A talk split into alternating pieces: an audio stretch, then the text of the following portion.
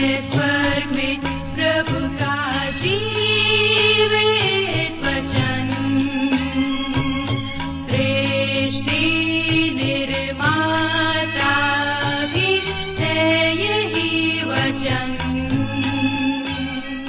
श्रोताओ नमस्कार। बाइबल अध्ययन कार्यक्रम सत्य वचन में आप सभी का हार्दिक अभिनंदन करते हैं। हमें विश्वास है कि आप सब आज के बाइबल अध्ययन में सम्मिलित होने के लिए तैयार हैं। इन दिनों हम अपने इस कार्यक्रम में यहल नामक पुस्तक का अध्ययन कर रहे हैं और हमें पूरा विश्वास है कि इस अध्ययन से आपको लाभ मिल रहा है। इस पुस्तक का मुख्य विषय है न्याय और महिमा। तो आइए श्रोताओ, आज के इस बाइबल अध्ययन को हम आरंभ करें। प्रस्तुत है कार्यक्रम सत्य वचन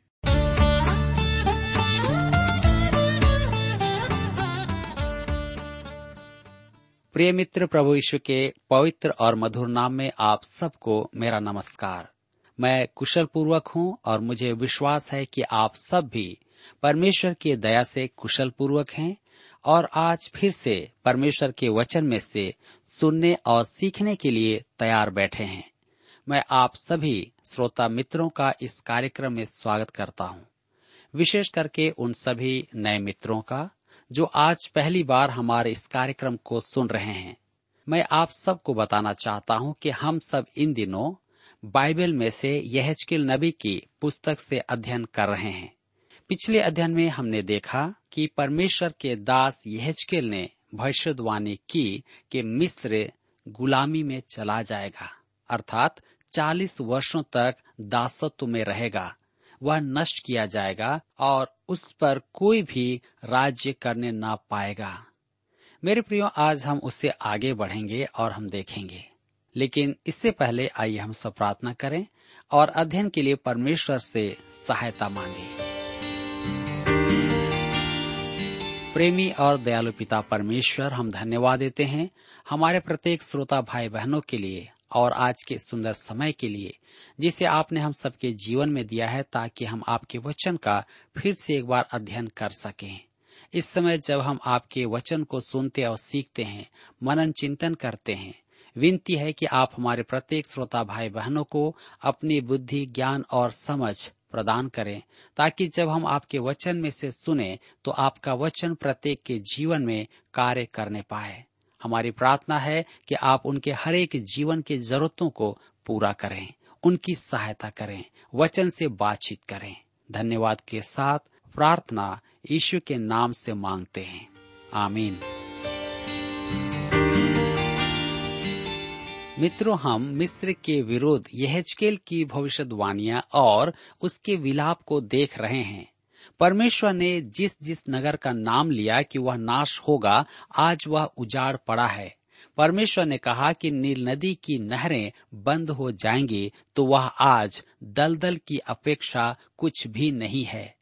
परमेश्वर ने कहा था कि वहाँ अन्य जातियाँ राज करेंगी तो किलियोप्टा इसका एक उत्तम उदाहरण है। फिरोन की शक्ति समाप्त हो जाएगी तो नबुकद नेसर ने उसे पराजित किया और फिर उसे रोक नहीं पाया। आइए अब हम आगे बढ़ें और अध्याय 31 और 32 से अध्ययन को जारी रखें। विषय है फिरौन को दंड, फिरोन की महानता और महिमा, फिरोन का पतन, उसके पतन पर विलाप। तो देखें, फिरोन को दंड।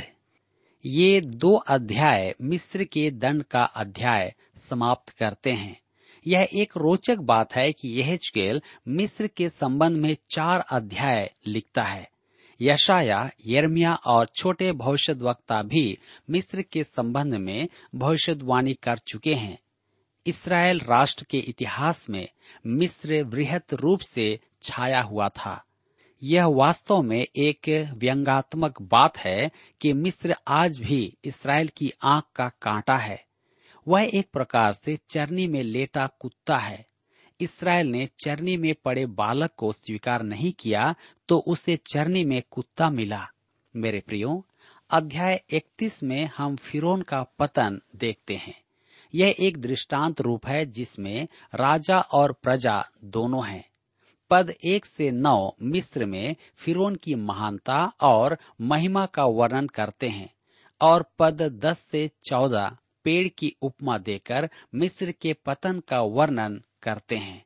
और तब पद पंद्रह से अठारह में उस पेड़ के गिर जाने और उसके पतन के कारण संसार के राष्ट्रों में आए संकट पर विलाप गीत है। यह वैसा ही है जैसे आज कोई बड़ा देश जैसे अमेरिका रातों रात नष्ट हो जाए तो संसार पर कैसा प्रभाव पड़ेगा। मेरे मित्रों, मुझे विश्वास है कि आप समझ गए होंगे कि यह की पुस्तक कैसी महत्वपूर्ण है। यह पुस्तक परमेश्वर की महिमा को प्रकट करती है और परमेश्वर की पवित्रता तथा उसके पाप के दंड को भी प्रकट करती है। परंतु परमेश्वर दयालु है, कृपालु है, वह मनुष्य से प्रेम करता है और उसे बचाना चाहता है। वह नहीं चाहता कि किसी का नाश हो, परंतु वह पाप का दंड तो अवश्य ही देता है। यदि आप उसके अनुग्रहकारी वरदान को स्वीकार न करें तो वह आपको दंड दिए बिना नहीं छोड़ेगा। इसराइल के साथ भी ऐसा ही हुआ था। मिस्र के साथ ऐसा ही हुआ था। मिस्र के पास जितनी ज्योति थी, उतना दंड दिया गया था। उसे पर्याप्त प्रकाशन प्राप्त था। तो मेरे मित्रों, आइए अब हम अध्याय 31 के विषय पर आए और सबसे पहले हम देखेंगे फिरोन की महानता और महिमा। यह की पुस्तक 31 अध्याय उसके एक और दो पद में हम पढ़ते हैं। ग्यारहवें वर्ष के तीसरे महीने के पहले दिन को यहवा का यह वचन मेरे पास पहुँचा। हे मनुष्य के संतान, मिस्र के राजा फिरौन और उसके भीड़ से कह, अपनी बड़ाई में तू किसके समान है? ध्यान दीजिए, परमेश्वर मिस्र की महानता को मानता है। लगभग दो हज़ार वर्षों से अधिक मिस्र एक महान साम्राज्य रहा है, जिसने विश्व पर अपनी प्रभुता दिखाई थी। वह संसार के लिए रोटी था, क्योंकि वह वर्षा पर निर्भर नहीं था। नील नदी प्रति वर्ष उसकी फ़सलों की सींचने के लिए आवश्यकता से अधिक जल देती थी। वह एक शक्तिशाली राष्ट्र था। यह इकतीस अध्याय के तीन पद में हम पढ़ते हैं, देख अशुर तो लबानोन का एक देवदार था, जिसकी सुंदर सुंदर शाखें घनी छाया देती और बड़ी ऊँची थी, और उसकी फुनगी बादलों तक पहुँचती थी। परमेश्वर कहता है, देख अशुर तो लबानोन का एक देवदार था, जंगल तो एक पेड़ से नहीं होता है। अशुर अन्य पेड़ों से बहुत बड़ा और घना था, परंतु परमेश्वर ने अशुर देश को समाप्त कर दिया। यह संदेश फिरौन और उसकी प्रजा को समझ में आ गया होगा। फिरौन भी एक महान वृक्ष था, वह सबके ऊपर छाया हुआ था मिस्रवासी भी महान थे, परंतु अब वे नीचे किए जाएँगे। अध्याय 29 में हमने भविष्यवाणी देखी थी कि मिस्र एक छोटा सा राज्य रह जाएगा। मेरे मित्रों, लगभग दो हज़ार वर्षो से अधिक हो गए हैं। मिस्र एक पति देश है। वह फिर कभी विश्व शक्ति नहीं होगा, क्योंकि यह परमेश्वर का वचन है। हम देखते हैं फिरौन का पतन। यह इकतीस अध्याय के दस पद में लिखा है, इस कारण परमेश्वर यहवा ने यूँ कहा है, उसकी ऊंचाई जो बढ़ गई और उसकी फुनगी जो बादलों तक पहुँची है और अपनी ऊंचाई के कारण उसका मन जो फूल उठा है। जी हाँ परमेश्वर यहवा ने यूँ कहा है, यह वाक्यांश इस अध्याय को विभाजित करता है। यहाँ हम देखते हैं कि फिरौन घमंड से भरा है घमंड मनुष्य के मन में है और उसकी महानता ने उसे संकट के प्रति अंधा कर दिया है। यह चकेल इकतीस अध्याय के ग्यारह पद में लिखा है, इसलिए जातियों में जो सामर्थी है, मैं उसी के हाथ उसको कर दूँगा, और वह निश्चय उससे बुरा व्यवहार करेगा। उसकी दुष्टता के कारण मैंने उसको निकाल दिया है। इतिहास में इस समय राष्ट्रों में सर्वसामर्थी कौन है? बेबीलोन का राजा नबुकद नेसर मेरे विचार में यह चकेल शैतान के विषय कुछ नहीं कह रहा है, क्योंकि शैतान का राज तो मिस्र में वर्षों से था। अतः यह कोई नई बात नहीं थी। यदि आप इस तथ्य की पुष्टि चाहते हैं कि जातियों में सामर्थ्य नबुकद नेजर है तो दानियल की पुस्तक को आप अवश्य पढ़ें। दानियल ने नबुकद नेसर से कहा था कि वह सोने का सिर है। उसकी महानता अधिक नहीं हुई। लिखा है, मैं उसी के हाथ उसे कर दूँगा। वह फिरोन के बारे में कह रहा है कि उसकी दुष्टता के कारण वह उसे बाहर निकाल देगा। यह चकेल इकतीस अध्याय के बारह पद में हम पढ़ते हैं, परदेशी, जो जातियों में भयानक लोग हैं, वे उसको काट कर छोड़ देंगे। उसकी डालियाँ पहाड़ों पर और सब तराइयों में गिराई जाएँगी और उसकी शाखाएँ देश के सब नालों में टूटी पड़ी रहेंगी और जाति जाति के सब लोग उसकी छाया को छोड़कर चले जाएँगे। मिस्र पराजित किया जाएगा, जो संसार के लिए विस्मय का कारण होगा। हम देखते हैं कि फिरौन के पतन पर विलाप होता है। यह परमेश्वर के वचन का एक अद्भुत भाग है यदि आप वचन के विद्यार्थी हैं तो मैं सुझाव देता हूँ कि आप यहाँ अधिक से अधिक समय लगाएँ। यह चकेल इकतीस अध्याय के पंद्रह पद में लिखा है, परमेश्वर यह यूँ कहता है, जिस दिन वह अधोलोक में उतर गया, उस दिन मैंने विलाप कराया और गहरे समुन्दर को ढांप दिया और नदियों का बहुत जल रुक गया और उसके कारण मैंने लबानोन पर उदासी छा दी और मैदान के सब वृक्ष मूर्छित हुए। फिरौन युद्ध में मारा जाएगा। अधोलोक का अर्थ यहाँ है अदृश्य संसार, अज्ञात क्षेत्र। यह वह स्थान है जहाँ आत्मा जाती है। आपको स्मरण होगा कि सुलेमान ने सबोपदेशक में कहा था, बारह अध्याय के सात पद में, तब मिट्टी ज्यो की त्यों मिट्टी में मिल जाएगी और आत्मा परमेश्वर के पास जिसने उसे दिया लौट जाएगी। मेरे प्रियो, मनुष्य का शरीर मिट्टी की अपेक्षा कुछ और नहीं है। मनुष्य के बारे में भजनकार कहता है, भजन संहिता 103 के 14 में क्योंकि वह, अर्थात परमेश्वर, हमारी सृष्टि जानता है और उसको स्मरण रहता है कि मनुष्य मात्र मिट्टी ही है। कभी कभी हम भूल जाते हैं कि हम मिट्टी हैं और जब मिट्टी मिट्टी पर लग जाती है, तब वह कीचड़ बन जाती है। हमें सदा स्मरण रखना है कि हमारी देह मिट्टी है। प्रभु यीशु ने कहा था कि विश्वासी के मरने पर उसका शरीर सो जाता है। पॉलुस भी पहला थिस्लुनिकों की पत्री चार अध्याय उसके तेरह पद में शरीर के सोने के बारे में कहता है। खोए हुओं की आत्मा कहाँ जाती है? वह अदृश्य संसार अधलोक में चली जाती है। लुकार चिशु समाचार सोलह अध्याय उसके उन्नीस से इकतीस पद में प्रभु यीशु ने एक सच्ची कहानी सुनाई थी। अधोलोक के दो भाग हैं। यीशु की कहानी में दो मनुष्यों की मृत्यु हुई थी। एक धनवान मनुष्य था और दूसरा कंगाल था। धनवान मनुष्य की आत्मा अधोलोक के पीड़ादायक स्थान में गई। दूसरा भाग अब्राहम की गोद कहलाता है, जहाँ वह कंगाल मरणोपरांत गया। इस पीड़ादायक स्थान को नए नियम में व्यक्त नरक या आग की झील न समझें। अधोलोक एक अस्थायी निवास था। मृतकों का आश्रय प्रभु यीशु ने स्वर्गरोहण के समय अब्राहम की गोद का स्थान खाली कर दिया था। इफिसियों की पत्री चार अध्याय उसके आठ से दस पद में हम पढ़ते हैं, परंतु पीड़ा का यह स्थान श्वेत सिंहासन के न्याय तक खाली नहीं होगा। इस पृष्ठभूमि के साथ यहल के वचन को समझने का प्रयास करें कि फिर अधोलोक में जा रहा है।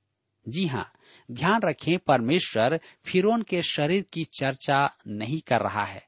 शरीर तो कब्र में रखा जाता है, परंतु वह जो अनंत है, अधोलोक में जाता है। हम आगे पढ़ते हैं कि उस दिन मैंने विलाप कराया और गहरे समुन्दर को ढांप दिया और नदियों का बहुत जल रुक गया और उसके कारण मैंने लबानोन पर उदासी छा दी। उसकी मृत्यु पर संपूर्ण संसार में दुख मनाया गया। लबानोन फिनेके का नगर था, वहाँ विलाप किया गया। विश्व के सब राज्यों में मिस्र की पराजय का दुख मनाया गया, क्योंकि वे सब मिस्र पर निर्भर थे। उनकी अर्थव्यवस्था मिस्र पर आधारित थी, और उसके मित्र राष्ट्र उसकी छत्र छाया में सुरक्षा पाते थे। मेरे प्रियो यह कैसा चित्रण है? यह इकतीस अध्याय के सोलह पद में हम पढ़ते हैं, जब मैंने उसको कब्र में पड़े हुओं के पास अधोलोक में फेंक दिया, तब उसके गिरने के शब्द से जाति जाति थरथरा गई और अदन के सब वृक्ष अर्थात लबानोन के उत्तम उत्तम वृक्षों ने, जितने उससे जल पाते हैं, उन सबों ने अधोलोक में शांति पाई। जब मैंने उसको कब्र में गड़े हुओं के पास अधोलोक में फेंक दिया, अब वह वृक्ष जो फिरोन का प्रतीक था काटकर गिरा दिया गया। फिरौन की आत्मा कहाँ गई? अधोलोक में। अब देखिए कि उसे क्या मिला। यह चकेल इकतीस अध्याय, उसके अठारह पद में हम पढ़ते हैं। इसलिए महिमा और बड़ाई के विषय में अदन के वृक्ष में से तू किसके समान है? तू तो अदन के और वृक्षों के साथ अधोलोक में उतारा जाएगा, और खतनाहीन लोगों के बीच तलवार से मारे हुओं के संग पड़ा रहेगा। फिरौन अपनी सारी भीड़ भाड़ समेत यूँ ही होगा, क्योंकि परमेश्वर यहवा की यही वाणी है। अधोलोक में फिरौन ने देखा कि वे अन्य राजा जो युद्ध में घात किए गए थे, सब वहाँ थे। उसने एक बात और देखी। मृत्यु लोकतंत्र है। हम आज एकता की बहुत चर्चा करते हैं। मृत्यु के तुल्य एकता लाने वाला कोई भी नहीं है। जी हाँ गरीब और धनवान, काला और सफ़ेद, स्त्री या पुरुष, बड़ा या छोटा, सब मरकर एक हो जाते हैं। उनका कब्र में जाना ही नहीं, उनकी आत्माएँ भी बराबर हो जाती हैं। कुछ लोगों को विस्मय होगा कि वे पशु की नाई नहीं मरे हैं। एक नास्तिक ने मुझसे कहा, मनुष्य एक कुत्ते की नाई मरता है, उसका अस्तित्व समाप्त हो जाता है। मृत्यु के बाद जीवन नहीं है। अधोलोक जाकर उसे अचंभा होगा जब वह देखेगा कि वहाँ कौन कौन है। वह उन लोगों का समूह होगा जिन्होंने विश्वास नहीं किया कि मृत्यु के बाद भी जीवन है, और हमारा न्याय होगा। वे सब एक ही स्तर पर होंगे। मेरे प्रियो, यह परिपूर्ण एकता है। प्रभु यीशु का इनकार करने वालों की आत्माएँ वहाँ पर होंगी। इसलिए नहीं कि वे सब पापी हैं, परंतु इसलिए कि उन्होंने प्रभु यीशु का इनकार किया, क्योंकि वह इस पृथ्वी पर आया और सारे मानव जाति के लिए उसने अपने आप को बलिदान कर दिया, ताकि जो कोई उस पर विश्वास करे, वह नाश ना हो, परंतु अनंत जीवन पाए। पर इन्होंने उसका इनकार किया। मुक्तिदाता का इनकार किया है। प्रभु यीशु का इनकार करने का पाप उन्हें अधलोक में पहुंचाएगा कि वे अंततः श्वेत सिंहासन के न्याय के समक्ष उपस्थित हों और आग की झील में डाले जाएँ। प्रभु यीशु ने इसे स्पष्ट किया है। यह सुसमाचार 16 अध्याय उसके नौ पद में। पाप के विषय में इसलिए कि वे मुझमें विश्वास नहीं करते। जी हाँ यह कैसी भयानक बात है कि प्रभु यीशु को मुक्तिदाता ग्रहण न किया जाए तो वह व्यक्ति आग की झील में डाला जाएगा। क्योंकि हम में से प्रत्येक को उसके बारे में बताया गया है, लेकिन हम नहीं सुनते। मेरे प्रियो, हम इस संसार में थोड़े दिनों के लिए हैं। क्यों ना हम अपने आप को तैयार करें कि हम परमेश्वर की बातों को सुनकर उसके राज्य में सदा काल के लिए रह सकें। धर्मशास्त्र का यह भाग एक नए क्षेत्र का आरंभ करता है। भटके हुओं का एक निश्चित स्थान है। प्रभु यीशु ने उसे पीड़ा का और भटके हुओं द्वारा न्याय की प्रतीक्षा का स्थान कहा है। कुछ लोग कहते हैं उह मैं तो परमेश्वर के समक्ष स्वीकार किया जाऊँगा और क्योंकि मैं ऐसा सदाचारी रहा हूँ, मेरे लिए वहाँ सुव्यवस्था की जाएगी। मेरे प्रियो, जब वे उसके समक्ष खड़े होंगे, जो उनके लिए क्रूस पर चढ़ा था, तब वे देखेंगे कि उनके काम वहाँ किसी मोल के नहीं हैं। वे देखेंगे कि उनका स्वभाव पतित है, जिसमें परमेश्वर के लिए ग्रहण क्षमता नहीं है, और न ही उसमें उनकी रुचि है परमेश्वर उन्हें और कहाँ रखेगा क्या आप सोचते हैं कि वह अपने विद्रोहियों को स्वर्ग में ले जाएगा। मेरे मित्रों, धर्मशास्त्र का यह अंश अत्यधिक महत्वपूर्ण है। इसलिए आप इसे बहुत गंभीरता से लें। इसी के साथ यहाँ पर अध्याय इकतीस समाप्त होता है और अब हम अपने अध्ययन को अध्याय बत्तीस में जारी रखेंगे। अध्याय बत्तीस में विलाप जारी है। यह चकेल बत्तीस अध्याय के दो पद में लिखा है, हे मनुष्य के संतान, मिस्र के राजा फिरौन के विषय विलाप का गीत बनाकर उसको सुना। जाति जाति में तेरी उपमा जवान सिंह से दी गई थी। परंतु तू समुद्र के मगर के समान है। तू अपनी नदियों में टूट पड़ा और उनके जल को पाँव से मथ कर गंदला कर दिया है। तू समुद्र के मगर के समान है। मिस्रवासी, शेर और मगरमच्छ दोनों की ही पूजा किया करते थे। लिखा है आगे, तू अपनी नदियों में टूट पड़ा और उसके जल को पाँव से मथ कर गंदला कर दिया है। वहाँ पर्यावरण संबंधी समस्या थी। फिर ने पानी को गंदा कर दिया था। यह बत्तीस अध्याय के तीन पद में हम पढ़ते हैं, परमेश्वर यह यूँ कहता है मैं बहुत सी जातियों की सभा के द्वारा तुझ पर अपना जाल फैलाऊँगा और वे तुझे मेरे महाजाल में खींच लेंगे। परमेश्वर यह यूँ कहता है, मैं तुझ पर अपना जाल फैलाऊँगा। जैसे तुम लोग नील नदी में मछलियाँ पकड़ने के लिए जाल डालते हो, वैसे ही मैं भी नील नदी के शैतान तुझे पकड़ूँगा। हे मगरमच्छ, मैं तुझे पकड़ूँगा। दूसरे शब्दों में यहवा कहता है कि वह उसे निकाल कर ऐसे स्थान में भेज देगा जहाँ वह महलों में नहीं रह पाएगा। वह अपने आप को प्रजा के साथ एक ही स्तर पर पाएगा। मृत्यु निश्चय ही मनुष्यों को बराबरी प्रदान करती है, चाहे कोई भी क्यों न हो। यह बत्तीस अध्याय के ग्यारह पद में लिखा है, क्योंकि परमेश्वर यह यूँ कहता है बेबीलोन के राजा की तलवार तुझ पर चलेगी। बेबीलोन का राजा मिस्र को जीत लेगा। यह बत्तीस, उसके अठारह और उन्नीस पद में हम पढ़ते हैं। हे मनुष्य के संतान, मिस्र की भीड़ के लिए हाय हाय कर, और उसको प्रतापी जातियों की बेटियों समेत कबर में गड़े हुओं के पास अधोलोक में उतार। तू किस से मनोहर है? तू उतर कर खतनाहीनों के संग पड़ा रह। मेरे प्रियो फिर देखेगा कि अधोलोक में अन्य राजा भी हैं। तब हम पढ़ते हैं यह चकेल बत्तीस उसके बाईस पद में, अपनी सारी सभा समेत अशुर भी वहाँ है, उसकी कब्रें उसके चारों ओर हैं, सब के सब तलवार से मारे गए हैं। अशुर भी वहाँ पर होंगे, वहाँ कोई और भी है यह चकेल बत्तीस के चौबीस पद में।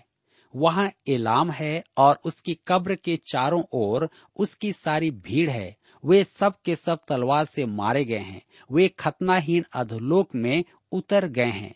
वे जीवन लोक में भय उपजाते थे, परंतु अब कब्र में और गड़े हुओं के संग उनके मुँह पर भी स्याही छाई हुई है। मेरे प्रियो, वहाँ एलाम है और उसकी सारी भीड़ है। देखिए उनके शरीर कब्र में हैं, परंतु उनकी आत्माएँ अधोलोक में हैं, अदृश्य संसार में। प्रभु यीशु ने खोए हुओं के लिए अधोलोक को पीड़ा का स्थान बताया है उद्धार पाए हुए दूसरे खंड में है जिसे अब्राहम की गोद कहते हैं। पश्चाताप करने वाले अपराधी के लिए उसने उस स्थान को स्वर्गलोक कहा था आज ही तू मेरे साथ स्वर्गलोक में होगा। मेरे प्रियो, अधोलोक में फिरो ने कुछ और लोगों को भी देखा। आइए हम पढ़ें यह बत्तीस के छब्बीस पद में। वहाँ सारी भीड़ समेत मेशेक और तुबल हैं। उनके चारों ओर कब्रें हैं। वे सब के सब खतनाहीन तलवार से मारे गए, क्योंकि जीवन लोक में वे भय उपजाते थे। वहाँ एदोम भी है। आगे हम पढ़ते हैं यह बत्तीस अध्याय उसके उन्तीस पद में। वहाँ एदोम और उसके राजा और उसके सारे प्रधान हैं, जो पराक्रमी होने पर भी तलवार से मरे हुओं के संग रखे हैं। गढ़े में पड़े हुए खतनाहीन लोगों के संग वे भी पड़े रहेंगे। मेरे मित्रों, अब इस पद को आप ध्यान से सुने। यह बत्तीस का बत्तीस पद। क्योंकि मैंने उसके कारण जीवन लोक में भय उपजाया था। इसलिए वह सारी भीड़ समेत तलवार से और मरे हुओं सहित खतनाहीनों के बीच लिटाया जाएगा। परमेश्वर यहवा की यही वाणी है। मेरे मित्रों यह हमें उस अदृश्य संसार की झलक मात्र यहाँ पर दिखाता है।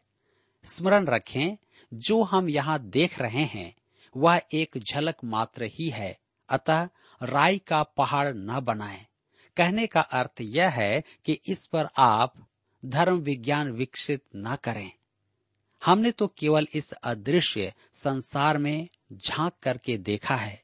परमेश्वर चाहता था कि हम अधलोक को बस इतना ही देखें। मेरे मित्रों, अब हमने अधलोक को इतना देख लिया है तो आगे क्या होगा हम नहीं जानते। इसलिए अब हमें चाहिए कि हम अपने जीवन को परमेश्वर की निकटता में लाएँ।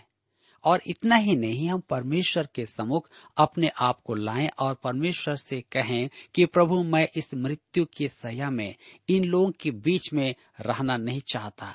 मैं अधोलोक में जाना नहीं चाहता, मैं आपके राज्य में आना चाहता हूँ। मित्रों, यहाँ पर आज हमारे अध्ययन का समय समाप्त होता है। और मैं विश्वास करता हूँ कि आज के इस अध्ययन के द्वारा आपने अवश्य ही अपने जीवन में आत्मिक लाभ प्राप्त किया है। कृपया इस वचन पर मनन करें और अपने जीवन में प्रभु की संगति में बने रहें। प्रभु आप सबको आशीष दे।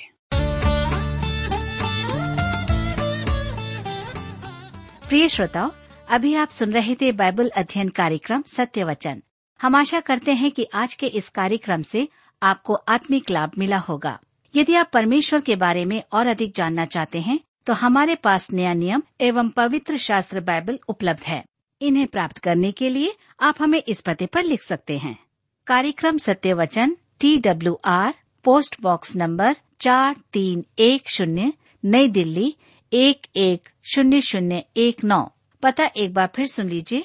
कार्यक्रम Satya Vachan T W R post box number four three one zero new Delhi one one zero zero one nine. और हाँ श्रोताओ, याद रखें कि पत्र लिखते समय आपका नाम और पता साफ़ साफ़ लिखा होना चाहिए। इसके अलावा आप हमसे टेलीफोन के माध्यम से भी बातचीत कर सकते हैं, जिसमें हमारे काउंसलर या सलाहकार आपको सलाह देंगे। तो नोट कीजिए हमारा मोबाइल नंबर नौ नौ पाँच आठ आठ दो शून्य चार एक चार। और हमारा दूसरा नंबर है zero nine six five one four double three three nine seven. इसके अलावा आप हमसे ईमेल के द्वारा भी संपर्क कर सकते हैं। हमारा ईमेल आईडी है Hindi T T B at T W R dot I N श्रोताओं, इस कार्यक्रम को आप हमारे website radio eight eight two dot com पर भी सुन सकते हैं। इस website radio eight eight two dot com के बारे में अपने मित्रों को भी सूचित कर दें। और अब इसी के साथ हमारे कार्यक्रम का समय यहीं पर समाप्त होता है। अगले कार्यक्रम में आपसे फिर मुलाकात होगी। तब तक के लिए हमें आज्ञा दीजिए। नमस्कार।